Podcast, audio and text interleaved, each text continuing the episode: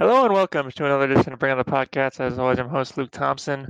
Drew Snyder joining us today from Manhattan. Drew, how you doing? Good, enjoying the nice weather in Manhattan. Yeah, it's a good day. Uh, K-State reasserted its its dominance in the state of Kansas. Enjoyed, you know, the closest thing to a bye week in the Big 12 when you have to play. Texas enjoyed an actual bye week, and so you know, could be an interesting one coming up this Saturday. So we brought on Ian Boyd. He writes for Inside Texas, the Football Outsiders, and also you can check out his stuff on his website, sportstreatise.com. He's also the author of the book Flyover Football: How the Big 12 Became the Frontier for Modern Football. Ian, how you doing? I'm doing good. You know, it makes me glad to see that Dalton Schoen doesn't exclusively torture Texas now. yeah, he's he's picked it up a little bit the last couple weeks. You know, there just when people were starting to complain that K State only had Malik Knowles, all of a sudden Dalton Schoen was like, "Hey, don't don't forget about me." It's been nice. Yeah, for, I wanted to start actually by uh, just asking you. Uh, I don't know if you saw this. There was a comment from a reporter who referred to uh, Bill Snyder about, and it was I can't even remember the context, but he said called Bill Snyder someone you quote probably don't view as a schematic visionary. Oh, I it seemed like I a really weird comment. Yeah. it wasn't it a play where Urban Meyer was like diagnosing his favorite play in football and he was explaining yeah. he was like, I got this yeah. from Bill Snyder and people were like and then the other reporter was like, Oh well you, you wouldn't think of Bill Snyder in that way, but Yeah. Unless I'm mistaken, Urban Meyer got his whole idea for a quarterback run game from visiting with Snyder way back in like the 90s or early 2000s or something. Yeah, yeah, probably right.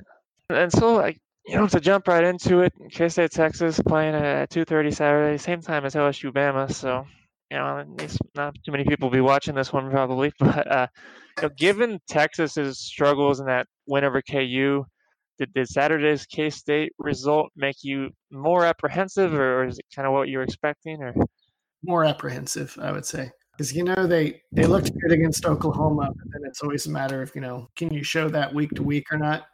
Mm-hmm. And it really seems like K State's just, you know, finding a groove. So any Big 12 yeah. team that is playing confidently is a threat to the Texas team that we've seen the last couple weeks. Yeah. Yeah. And you wrote extensively about, you know, Kansas State's success with four defensive linemen and the Tampa 2 approach against Oklahoma. You know, do you think that's something that they can use effectively against Texas as well? I don't know. They seem to dust that off mostly for Oklahoma. They haven't done it as much in the other games. Mm-hmm. I don't know if they're going to want to play Texas quite that way, just because they seem to game plan pretty carefully for each team. And I don't know yeah. if that's going to be their best way to beat up on Texas, but uh, I guess we'll see. Yeah, we'll see what they what they make of the Longhorns. Yeah. What do you think, Drew? If you're game planning for Texas, what kind of defensive approach do you think K State's going to want to bring in that game? Uh, I think they're going to try to keep everything in front. I wouldn't be surprised to see some Tampa 2 with some soft zone just to try to make Texas. They're so explosive on the outside, and it really just depends on uh, who Kansas State has at corner. I know there's a couple big injuries in the Kansas yeah. game. It sounds like AJ uh, Parker is probably not going to be able to go. Yeah, without AJ Parker, I think you'll see him play some more off coverage, try to keep Duvernay in front, and make Texas earn it going down the field. Mm-hmm. Similar to what they did with Oklahoma, more of a sort of bend, bend, and then try to make a stand in the red zone. If they don't have AJ Parker, that makes sense that they'd want to play more Tampa 2. I, I didn't realize that he got hurt at the end of that one. Yeah, could be a costly injury. He was walking around on crutches, right, with a sprained ankle. Mm. So I think the word is he could be out for a few weeks, and so it'd be pretty shocking if he was back next Saturday. And then, I mean, another big question was has been the tackling. It, looked a lot better yesterday. I think K State did a good job of, of gang tackling, you know. But you know they made some good open field tackles as well. Stopped Pooka Williams pretty well. You know, Drew, how much of that is is K State really improving its tackling, and, and how much is just the Jayhawks are easier to tackle than Jalen Hurts and CeeDee Lamb? I mean, that's a big part of it. Trying to tackle two of the best players in college football is obviously not an easy task, especially Hurts broke so many tackles. He's just like a fullback playing quarterback. His lower body's just so thick. I remember watching them play Clemson a couple years ago uh, with uh, Jalen Hurts, and he was breaking tackles then. I mean, he's a, he's a stout guy, but tackling's been an issue all year, and it's sort of weird to, you know, it kind of it'll kind of come and go. I don't think it's an effort issue. It's just mm-hmm. uh, sometimes you you hit somebody and they don't go down. Yeah, like Max, like Max Duggan. yeah, let's not yeah. talk about that play. but I mean, on that subject though, yeah, you know how elusive can, can Sam Ehlinger be? Obviously, he's not the load to bring down that Jalen Hurts is, but he's, he's a decent runner in his own right. Yeah, I would say maybe Hurts is like a power running back, and then Ehlinger is like a more like a traditional fullback. He's really good at. Um, I think he ran for like over 100 yards at Kansas State as a freshman, right? And he ran over Goolsby near the goal line. Yeah, he's really good at like um, little stutter step. He'll like start to build momentum going downhill, and then guys will run up to him really hard because they know they have to come hard to get him down to the ground. And then he'll like slow up, let him run by, and then he'll get going again, and then drag somebody for like uh, three more yards. He's not always super explosive. He's had a couple nice runs runs on scrambles this year, but he's really really good at consistently picking up five yards or so and falling forward. So he's a he's definitely a threat, but he's not going to like I don't think he's going to break open in the open field like uh, Duggan did, and he's not going to. I'm sure they really don't want him to have to run for 100 yards like Hurts did. Mm-hmm. Mm-hmm. And Ehlinger is one of those guys. I think, especially for K State fans, you look at him and he's a junior, and it's like, how how is he still just a junior? Because it seems like he's been around forever. But he's been pretty good against K State. And then you know Keaontay Ingram as well. Ingram, it seems like you know he's had some big games, but other times he's been pretty quiet, and the and the offense has still done okay without big production from him. You know, how important is he going to be for the game plan for Texas? They have a really good offensive line this year. The left tackle is really good. Centers, you, you guys probably remember the center Zach Shackelford because he flipped mm-hmm. from K State to Texas late, and he's a been a four year starter. And then they got that Georgia Tech grad transfer that was a two time All ACC guard at Georgia Tech Parker yeah. Braun. He's the Texas left guard. So they've been pretty good run blocking this year. And Ingram had like a slow start to the year. He was like hurt and he had like a knee brace that was obviously slowing him up. And then there's been a couple of games where Roschon Johnson has been the hot hand. So Roschon Johnson has ended up getting more of the the work. They're both pretty good. Keaontay Ingram can be I'd say they're both they both can be really great at times, but usually it's more a matter of the offensive line is good and tends to open up holes for them when they are able to stick with the run game, especially, you know, in the second and fourth quarter when teams have been chasing each other around for a little bit, then they tend to they tend to be able to start to wear people out if the game circumstances allow them to to stick with it. Mm-hmm. Andrew, I mean, K State's rushing defense was just dramatically better this, this past week, and they were, you know, decent against Oklahoma at times do you see anything schematically they're doing differently, or is it just better execution? Uh, just some better execution. Uh, we've been playing fairly consistent the whole year. Tackling's been a big issue, obviously.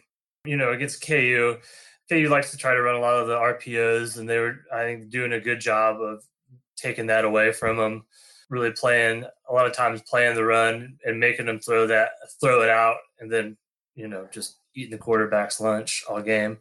And so, you know, the defensive line is looking solid. Hubert's obviously going nuts right now. And so I don't think you're not going to see a whole lot of uh, schematic changes. I think you'll see the four down linemen trying to uh, contain it up the middle and just, you know, it'll be interesting to see if they can handle if Texas sort of tries to break out a power run game, which with the quarterback, if uh, they can uh, sort of contain that, that's been a bit of an issue. Mm-hmm. Coming off the bye week, they may get more Ehlinger quarterback run game than they've shown in the last couple weeks because he'd been a little bit dinged up all year and now he's had that bye week. So plus I think Texas they've been kind of in a tailspin as a program with all this like behind the scenes drama and angry freshmen that want more playing time and defensive, you know, miscues. I don't know where all those things stand in the locker room, but I think they're going to want to make a statement game if they can, and they're going to try to approach this game like a statement game if they can. because they need it for building momentum for down the stretch, and then going they have to go into Ames, Iowa, and then right. they have to go to Waco in back to back weeks. Yeah. So with those looming, they may want to save Ehlinger, but they may just want to try to get the foot down in this game and make a statement early on. So that, that might be something to watch for is more Ehlinger option snap runs than they've shown in, in the previous weeks. Yeah, that would be it'd be like a kind of a reversal. We saw Texas power QB run game against Kansas State, right? reversal of history. We normally see what we've seen in the past. But you know, and then of course the K State secondary obviously going to be tested, and they've been solid this year. I think the pass defense has been the strength for most of the season, but Texas uh, obviously has a lot of weapons. You know, Sam Ehlinger put a ton of yards against TCU, but he also threw four interceptions. How concerning was that? You know, how much do you look at that as, as an issue? Not super concerning as far as Ehlinger goes, because I mean he he had like uh, nine games in a row or something without an interception last year. He doesn't really throw that many. TCU really uh, locked down on Texas's tendencies and their best players they're kind of shading coverage to Duvernay and to Collin Johnson. And Texas actually kind of made that a little easy for them by stacking them both in the boundary. And Texas just yeah, they just couldn't get anything going on first down, and then they kept facing all these like nine, third and ten against uh, the Frog, just playing you know with like lightning fast linebackers and just dropping into cover two and squeezing all their favorite stuff. So TCU really kind of took them apart. I don't think we're going to see that bad of a game plan or performance again in the passing game from Texas. If we do, then it's probably just time to throw in the towel on this season. yeah. And so, Drew, I mean, looking at how you defend Duvernay, you know, in, the past, we've seen K State put a lot of faith in AJ Parker. He hasn't necessarily been an elite shutdown corner, but he's done a decent job against some really tough number one receivers. You know, do you think without him, you see K State try to give some more help to whatever cornerback you put on Duvernay? Yeah, I think you'll probably see some some help with the safeties, especially over the top when Duvernay turns it on. I don't know if there's anybody on on K State secondary that can keep up. So I think you'll see a lot of safeties uh, shading over towards Duvernay and making uh, the other receivers who are also very good try to beat them. But for Duvernay, another just is getting him on the ground is going to be a huge thing. Limiting yards after catch is going to be a key in this game, and especially without Parker. They're going to catch a lot of passes. It's going to be all about once they catch it, what are they going to do? Or are they going to be throwing five yard passes, or you know, gets down, or you're going to throw a five yard pass, you're going to give up 40 yards on a run after the catch. So I don't think there's a really easy solution without Parker on the roster. So I think you're going to see sort of a uh, pass coverage by committee uh, with a lot of help uh, over towards Duvernay and just uh, trying to swarm to the ball and getting guys on the ground. And yeah, I mean, how much do you think Texas will try to stretch the field vertically and look long? Are they going to be content to, to throw the short passes if that's what K State gives them? Well, from what y'all are saying, that, that would make a lot of sense that they might just play uh, something like the Oklahoma game plan and just play a lot of Tampa 2 and try to make Texas, you know, dink and dunk or run. It might be just a matter of of whether or not Kansas State can uh, play the Texas run game as well as they did against Oklahoma. It's a little bit different. Like uh, Oklahoma was running a lot of option. Um, Kansas State had a really good plan for that. Kind of took advantage of uh, didn't seem like Jalen Hurts really understood what Kansas State was doing, and they weren't able to really get the ball to the right spots very consistently. Texas is usually a little more direct. They don't read the end as much. Ehlinger is a is a dual threat, and he and he runs option every now and then. But the majority of Texas run game, they really don't do the quarterback option that much. They use a tight end, and the starting tight end is out for the year. By the way, they use a tight end, and then they just try to block you and pull you over. It's a pretty um, direct, simple run game. So uh, if Kansas State's kind of dropping everybody back, it'll be interesting to see just how that goes between the K State D line and then Texas offensive line and younger tight ends. Like might be the kind of where the game where the game is decided. Mm-hmm. Mm-hmm.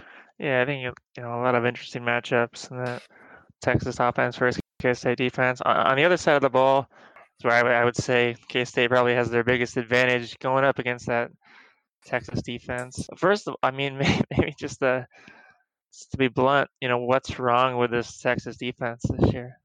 Yeah, there's a lot of things. They never really installed a base defense.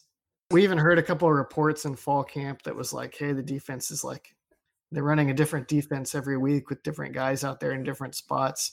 And then um, the last couple weeks, by necessity, they've been more of a, they've been playing more like the Iowa State defense, inverted Tampa two with eight guys dropping back, and they've kind of had to because they have I don't even know if I can list them all, but they have had like uh, six defensive backs who were starters at one point in the year have been hurt, yes. and uh, I think they'll get back.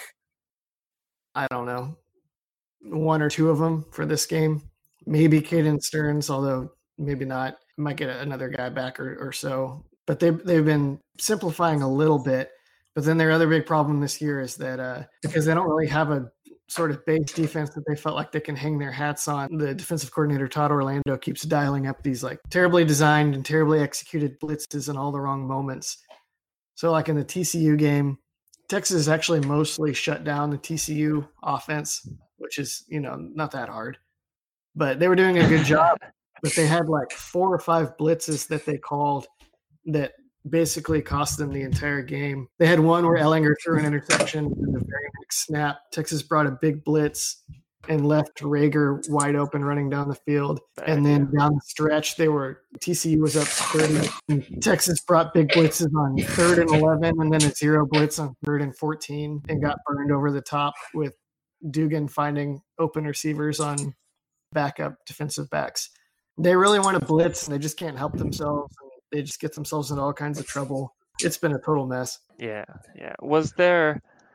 I mean, how much warning did you feel like there was like coming into the season? I'm sure nobody expected them to be this bad, but how much of a concern was the defense coming in? I mean, we had, I guess, nationally, people thought they'd be worse because they were losing eight starters. But uh, back closer to Texas, we thought they might be because they have so much talent on the roster and so many young. Uh, they had like uh, multiple young five stars, you know, stepping into roles.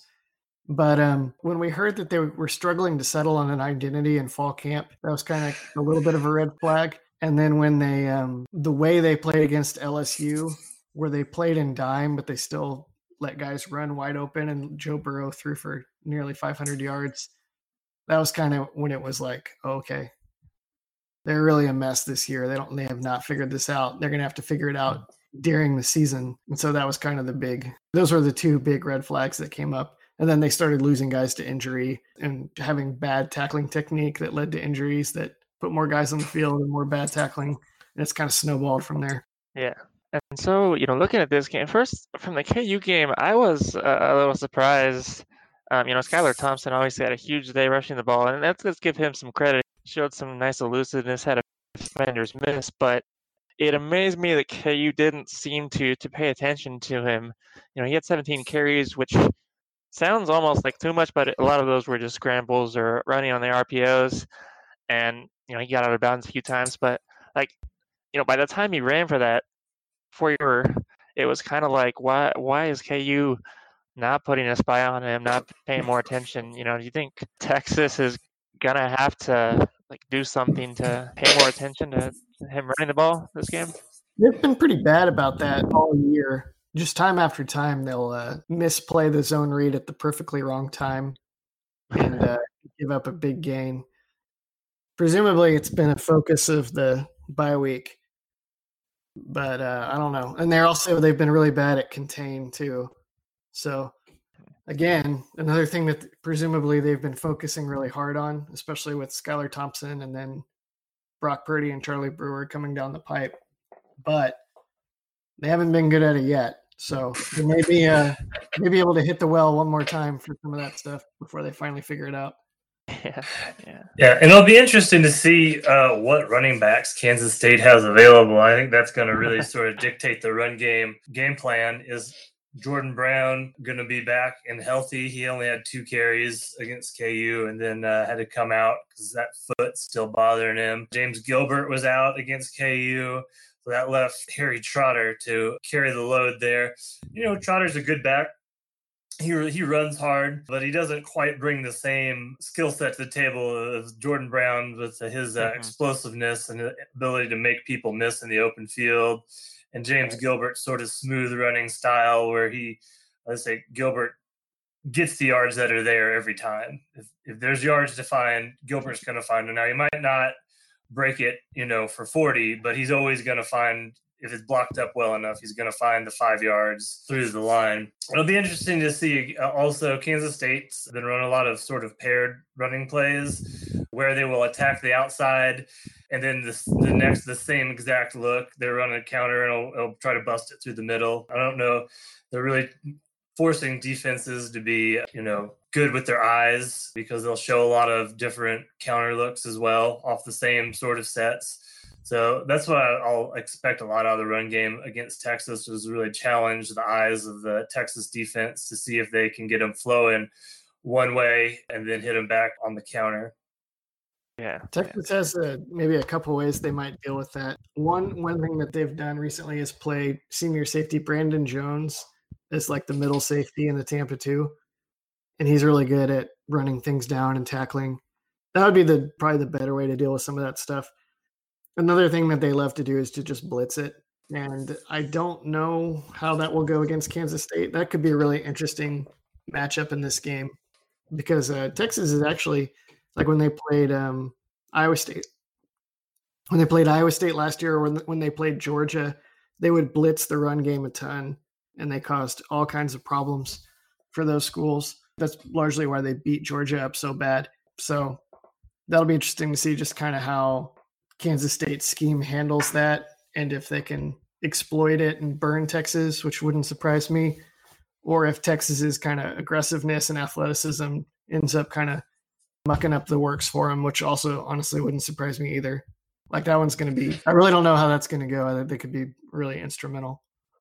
And those are the defenses that really sort of give Kansas State trouble, or the ones that get up on the line, get guys into the backfield, and blow up some of those slow moving plays. Messingham's done a better job here the last couple games of speeding up the run game a little bit where it's not every handoff doesn't take two guards coming around and, and, trying to open up a hole. He's also doing a lot of good misdirection where you can see that the defense, especially against Oklahoma, were keying on the fullback and that run a lot of counters off that where they're sitting the fullback to block down on the right side and then running the little counter off off left tackle and blocking down with the tight end, sort of blow out the end uh, on the other side. So that's what I'll uh, be again expecting Kansas State to try to do, and I do. I expect Texas to try to blitz that and get get guys into the backfield and around the ball because that's really where you want to stop that Kansas State run game. Obviously, every run game you want to get it before,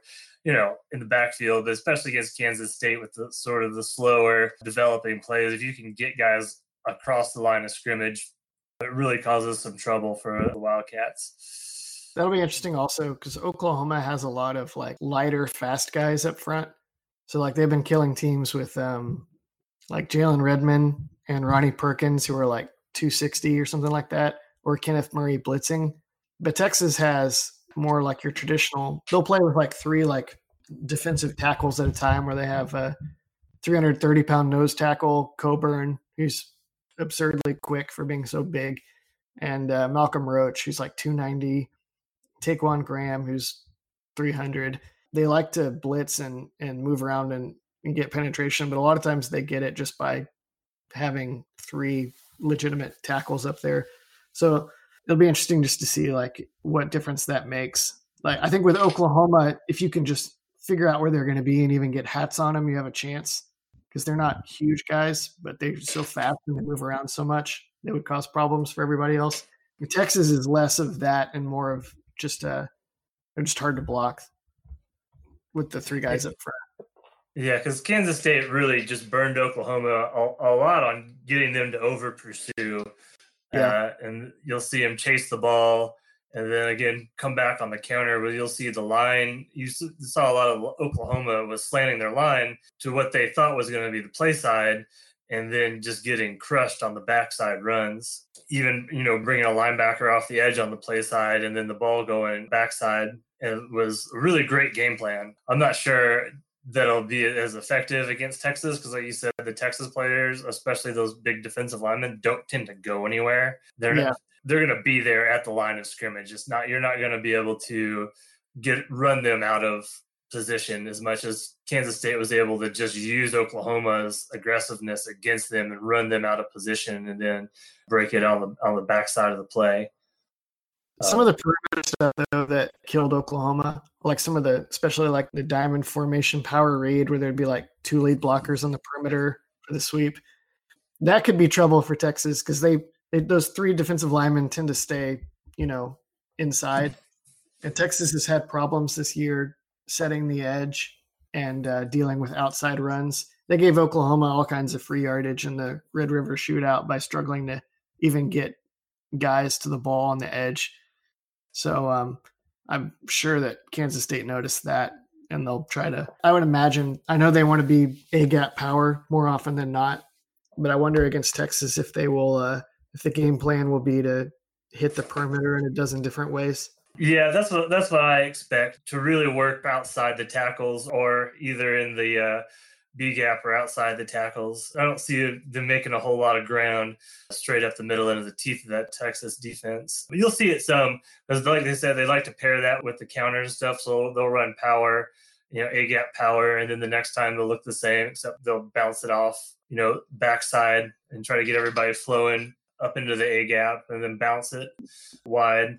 And so I'll, I'll expect a good bit of that for Messingham will will show, like I said, similar plays that attack different gaps. And that's what's been really effective the last two games. I felt like earlier in the season we were they were really focusing on well we're just going to run a gap power we're going to run power power and they're you know two three yards a pop. And the last couple games they've really uh, sort of diversified the run game and it's uh, been a much more effective attacking that perimeter.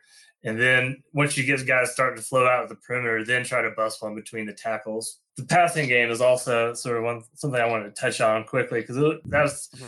really another thing that's opened up the Kansas State offense, and it hasn't been explosive by any means, but it's been efficient enough mm-hmm.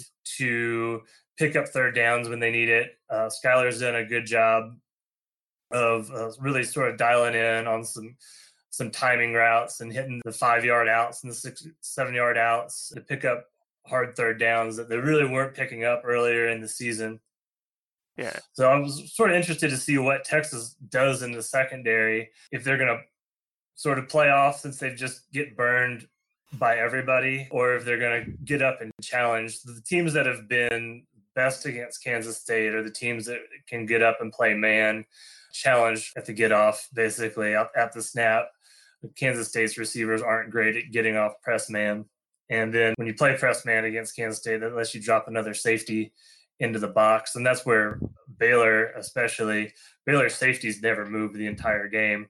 they stood, you know, 10, 12 yards off the line of scrimmage. And at every snap, they were taking two, three steps up and they were just letting their corners basically daring Kansas State to throw. I was surprised you didn't see more of that against Oklahoma do more of that. I was a little surprised you didn't see Kansas, especially when they just started getting gutted by the K State run game, do more of that as well and just daring Kansas State to throw the ball deep down the sideline. And that's how I would honestly, that's how I would defend Kansas State. That's where on film, that's been the most effective way to stop them is to jam them at the line, throw off some timing routes, and then commit more resources to, to the run. I think Oklahoma got caught where they um, I think normally Oklahoma does kind of like to try to do that, but I think they were getting caught where uh, Kansas State was breaking contain so much on the edge that Oklahoma just started playing more like a traditional type cover two quarters, yeah. you know? Yeah. And and just trying to stay safe. And then they started giving up the stuff where um, they obviously don't do it very often and they didn't look very good at it. They kept giving up that space in between the corner and the safety. On those out routes from the slots. They were all out of sorts. You broke their uh, cheat code, and then they, they kind of unraveled. Texas played a lot of inverted Tampa two, so they would have guys sitting underneath on Kansas State's guys. It's possible they would play man this week. I mean, they've played something different almost every week. That's been part of the problem they've had is they ran one defense against LSU and something else against Oklahoma State, and then something different still against Oklahoma. So it's hard to know exactly what they're going to, especially now that they've had a bye week to come up with more shenanigans.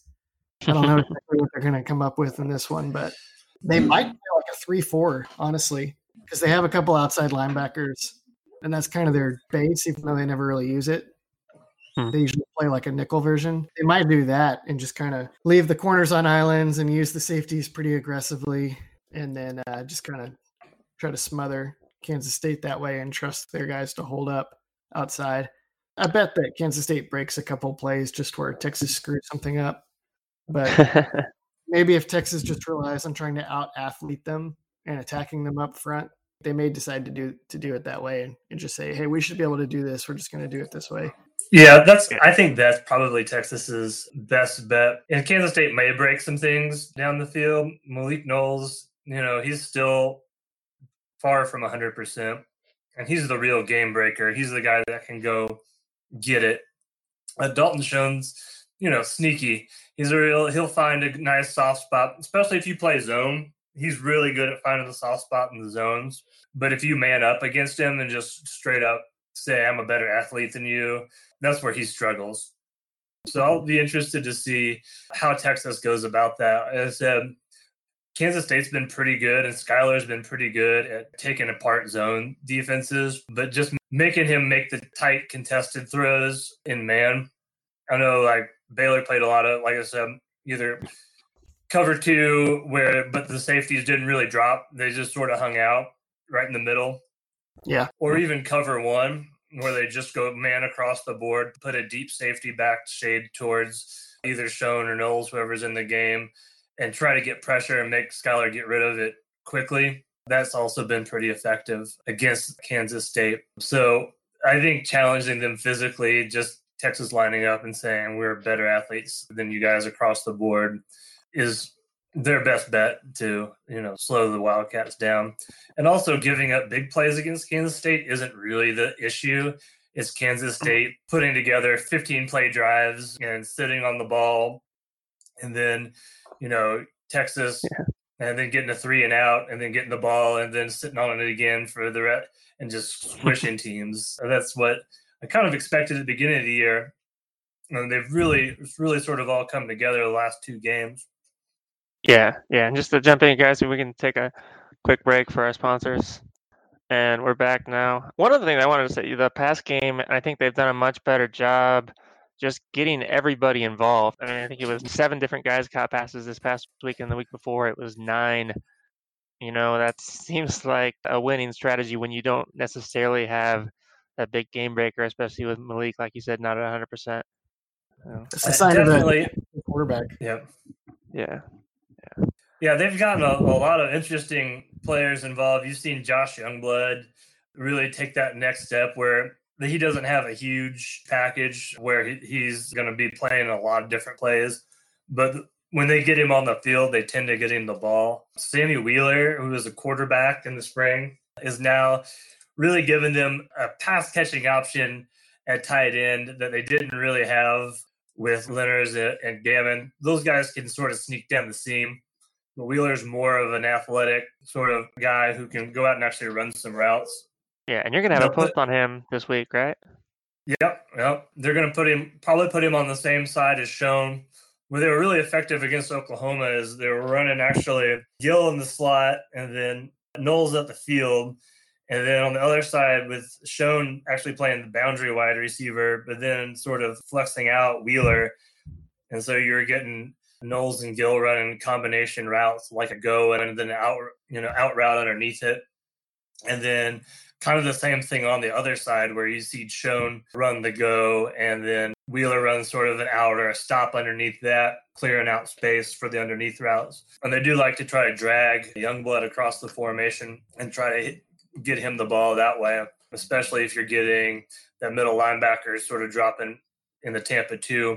I'm not sure how Oklahoma will play that, but it's looked a lot better outside the, the hash marks. And that was really where Kansas State was struggling earlier in years, throwing the ball outside the hashes. And with Knowles back on the field in some capacity, and even got, I said, a guy like Wheeler stepping up and, and giving him more options out there, it's looked a lot better. And you know, one interesting thing to me about just looking at stats for the Texas pass defense is, you know, they're ranked at less in yards and pretty low in efficiency, but they do, I think, lead the Big 12 in interceptions. Is that a sign of just having some good athletes that are maybe playing a little too aggressive at times, or do they really make of that interceptions? Yeah, I think, I think so. I think I saw huh. that. So they got um, 11 picks.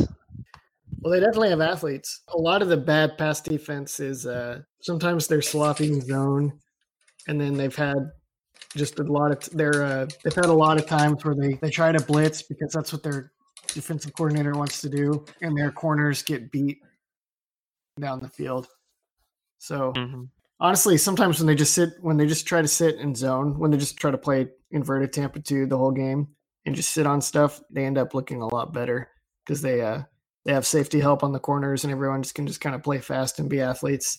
And then it's when they blitz usually that they really get into trouble and the corners will like peek into the backfield or or lose their guy and get beat because they have young corners that honestly I don't know. Texas's corners the last couple years have been kind of iffy on technique so they've been vulnerable. And then they tend to blitz so much and in predictable circumstances that you'll see teams uh, know when they can take their shots on them down the field.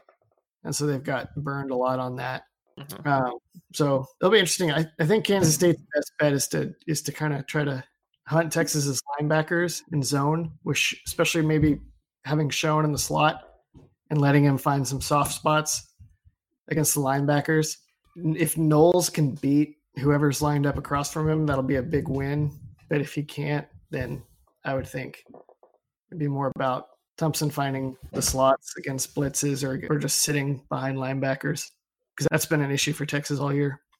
And what kind of uh, size does Texas have on the out, outside? I don't. I have a hard time keeping up with who's playing cornerback for Texas because it's you know who's who's alive and in yeah. uniform. Yeah. Um, that's really Malik's best attribute is he, he really is good at getting up and high pointing the ball and running uh, some of those back shoulder throws or even just the straight go where he's just uh, making a play. What's that look like on the outside these days?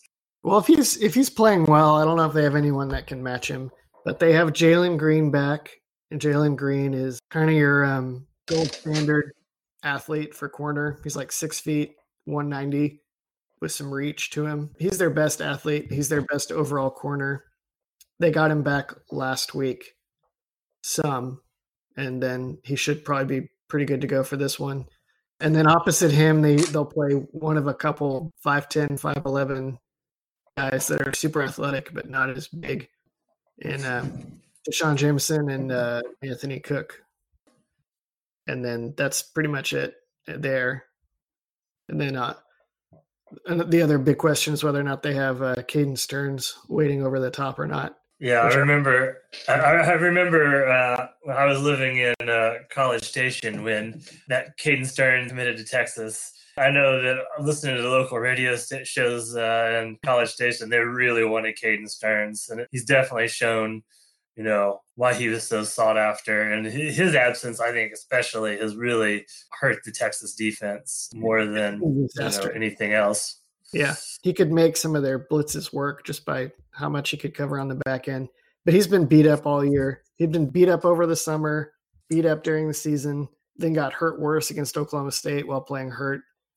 And uh, they really want him back. I'm pretty sure he's still a little bit beat up, or maybe a lot beat up. So that kind of the behind the scenes thing is that he wants to, uh, he kind of just wants to shut himself down and get all the way healthy.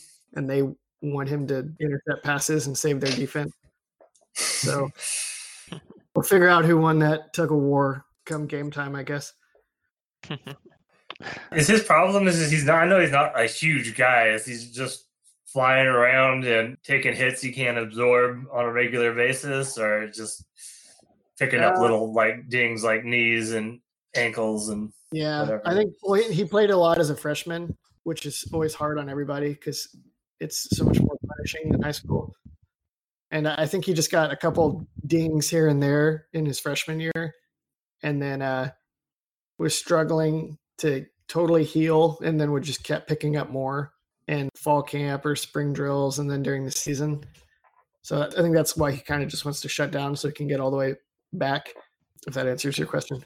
Yeah, that makes sense. That makes sense because, like I said, he's been the guy that I've, I was. I you know I look at the Texas some just sometimes just the highlights of the box score and go, how is the defense with Caden Sterns in the back end? You know, and that's you know he's obviously he's been hurt and not even playing anywhere close to where he's supposed to be. But it's still sometimes still kind of shocking how just how bad Texas has been. Well, he's been uh, out. Since all, Oklahoma, he's been out since Oklahoma State. Is part yeah, of it.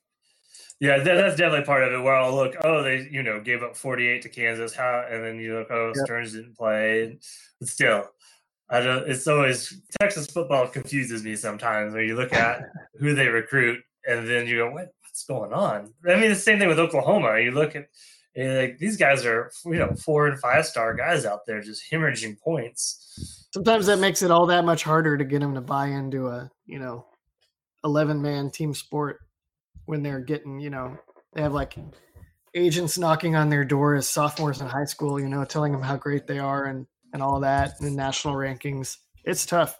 I'm Kansas State probably never have to worry about it. But uh, yeah, yeah. There's a lot of pitfalls that come from that kind of deal. Mm-hmm. Yeah, I remember I was uh, teaching at, at, Brenham High School. That was back when Mac was there, and they were recruiting Malcolm, Malcolm Brown. Brown. Malcolm Brown, and there's a couple other guys on that Brenham team that were Tim Cole. Tim Cole, yeah, who never actually played. I think they took Tim, so Malcolm would come along with it. With, yep. but uh, but yeah, I just remember watching Malcolm. He, like every day, he was dealing with some some new another team, another you know interviews. So I could definitely see I mean, he was such a good kid that I don't have anything but good things to say about Malcolm, both on the field and personally. But I could definitely see how that sort of living under that in that fishbowl of Texas football is a little challenging. And that's like the entire roster, you know. Right. So it's tough. Like I said, Malcolm handled it really well. He was a great, uh, just a great kid. But I could see how kids without his sort of demeanor or support system that he had could really sort of struggle with that. Yeah. He panned out at Texas too. He was phenomenal. Yeah. Yeah. yeah. So we're going kind of long here. I, I did have one more kind of stupid question I wanted to ask, and that's so there's kind of a weird anomaly. I was realizing opposing kickers against Kansas State are 12 for 12 this year, and four of those are 50 yarders. It, it's kind of crazy. So, what are the chances Texas becomes the first team to miss a field goal against Kansas State? Well, hopefully not. yeah. How, good is Texas kicker? He's excellent. Yeah, I thought so. He hit something crazy like a 55 yarder or something earlier in the year. I can't remember. Something nuts. Yeah. tremendous. Yeah. He also missed a 26 yarder against TCU, so he's not a robot yet. Mm-hmm. He's on top. but um, he's really good. I, it, feel, it felt like Texas has had really bad luck there too. They've had a, a lot of guys make a lot of long kicks against them this year. Maybe the Big Twelve is just does a lot of good kickers this year. So yeah, yeah. I mean, Blake Lynch has been good. The downside is his range is maybe a little limited, but he's been, you know, he's very consistent within about 45 yards, I think. So it's nice to have. Yeah. I guess the the other question I, sh- I should probably have to ask before we get to the prediction is, you know, just how hot is Tom Herman's seat right now? and you know, especially with that tough three game stretch coming up, what's the attitude in the program right, towards him right now? Well, he's they're not going to fire him after this mm-hmm. season. I think even if they lost the rest of the games, they still wouldn't fire him. But um, there's going to be huge pressure on him to overhaul his staff this offseason. And uh, that will probably happen even if they win out and win the Big 12. I think they're still going to shuffle the staff a little bit they have this insane imbalance where they have uh, they have seven offensive assistants and four defensive assistants, and Tom Herman still calls the plays. so it's like this is obviously not working. And then they've had all these special teams miscues and other things where it's like, hey Tom, obviously you need people that you can delegate to, and apparently you don't have them. So yeah some of these old Houston pals or other dudes of yours are going to have to go, and you're going to have to make some changes.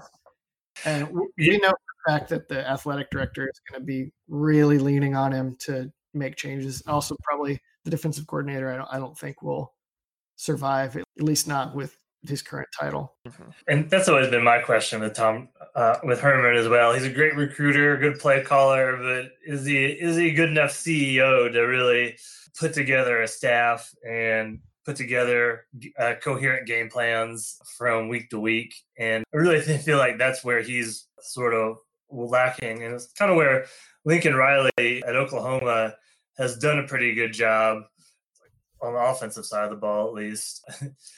Where I guess if you're going to be a team like Oklahoma and score, you're going to have week in and week out score that many points. You better do it, I guess. And so, yeah, I'll be interested, to, like you said, in the off season, see what Herman is forced to do with that staff because there's something's got to happen. There's too much too much talent to be this wildly inconsistent, especially against the big boys. I think Texas you know, obviously is a program that should be competing and beating, not just competing, but beating teams like LSU at home or Oklahoma. And it's just not happening right now. So I, I think you will definitely see some turnover with that staff. I would have flipped those before this year. I would have said Riley's the guy that is the brilliant offensive play caller and great on that side of the ball, but I have doubts about his ability to oversee an entire program. And then I would have said Tom Herman was the opposite. And then this year, it's been, you know, the exact opposite. Alex Grinch has been a great hire. Oklahoma looks really cohesive overall. And then, you know, Texas is just a mess with seems like all this dead weight on the staff and guys lacking proper oversight. So that'll be interesting. They're both young guys. So it's easy to forget that even the guys that land top jobs like Texas and Oklahoma often get there with a lot to learn. Mm-hmm. Mm-hmm. So, yeah, I guess all that's left is uh, you have a prediction for us for this Saturday. I think you said Texas is favored by six. I'm not a gambling person, but if I was, I, I think I'd feel pretty decent about putting money on Kansas State with that kind of spread. You know, what are your thoughts on what happens? I think I like Texas to cover, given how beat up Kansas State seems to be. Texas coming off a bye week, and also just the fact that can't, Texas tends to do better against these more mash you run game teams than they do against teams that'll spread them out and throw them all over the place. So I think I like Texas to cover. Okay. Okay. All right, Drew, any any thoughts? Yeah, I think here? for Kansas State to win this game, it's going to have to be about Kansas State's offense controlling the game. I don't think they're gonna they're not gonna win a shootout against Texas. It's gonna need to be, you know, high twenties, and I, am not sure they can get that done. I don't know if they quite have the depth, but that's what you're gonna that's what you're gonna see. It's what you're gonna see them try to do is again win the time of possession game two to one, keep the pressure on Texas at home, and see if that uh, make that stadium a little uncomfortable. Uh, That'll happen. They will be uncomfortable. Put that game pressure on, make the Austin faithful sweat a little bit, maybe you know break a couple. You might hear some interesting to see uh, what that does for the psyche. Because I, I feel like the, the big thing with texas is i feel like they're mentally fragile. And so i think if they need to get out to a hot, a, a hot start against kansas state but if they sort of get into a slog with the Wildcats, I don't like their chances. But that being said, I think I'd take Kansas State to cover, but Texas to win in like a 30 something to high 20 something game. Okay. All right. Well, I think that about does it for us. Uh, Ian, we appreciate you coming on. Um, again, people can can buy your book to read about Big 12 football on. It's available on Amazon. Um, you got anything coming up this week that you think will be of interest to K State fans? My uh, preview of this game on Inside Texas might be free this week, so okay. look out for that. And then, uh, uh, I don't know. I've been writing about Kansas State a couple times on the blog sportstreatise.com. So I don't know if I will this week or not, but you might head over there and see what I've written in the, the last couple weeks, or maybe I'll have something new this week on Kansas State. We'll see. Mm-hmm. Okay, sounds good. And then, uh, yeah, you can follow Ian on Twitter, Ian underscore A underscore Boyd. I enjoy your, your, your Twitter name, the assistant to the Minister of Culture. So, have you been in touch with Matt McConaughey? Talk with him about any culture stuff lately? Uh, no, he has he has failed to to leverage my abilities so far. We'll see. All right. All right. Sounds good. Ian, always fun to have you on. Thanks a lot for joining us. Always fun. Thanks for having me. Thanks, Drew. Yeah, thanks, guys. Luke Thompson. So, yeah.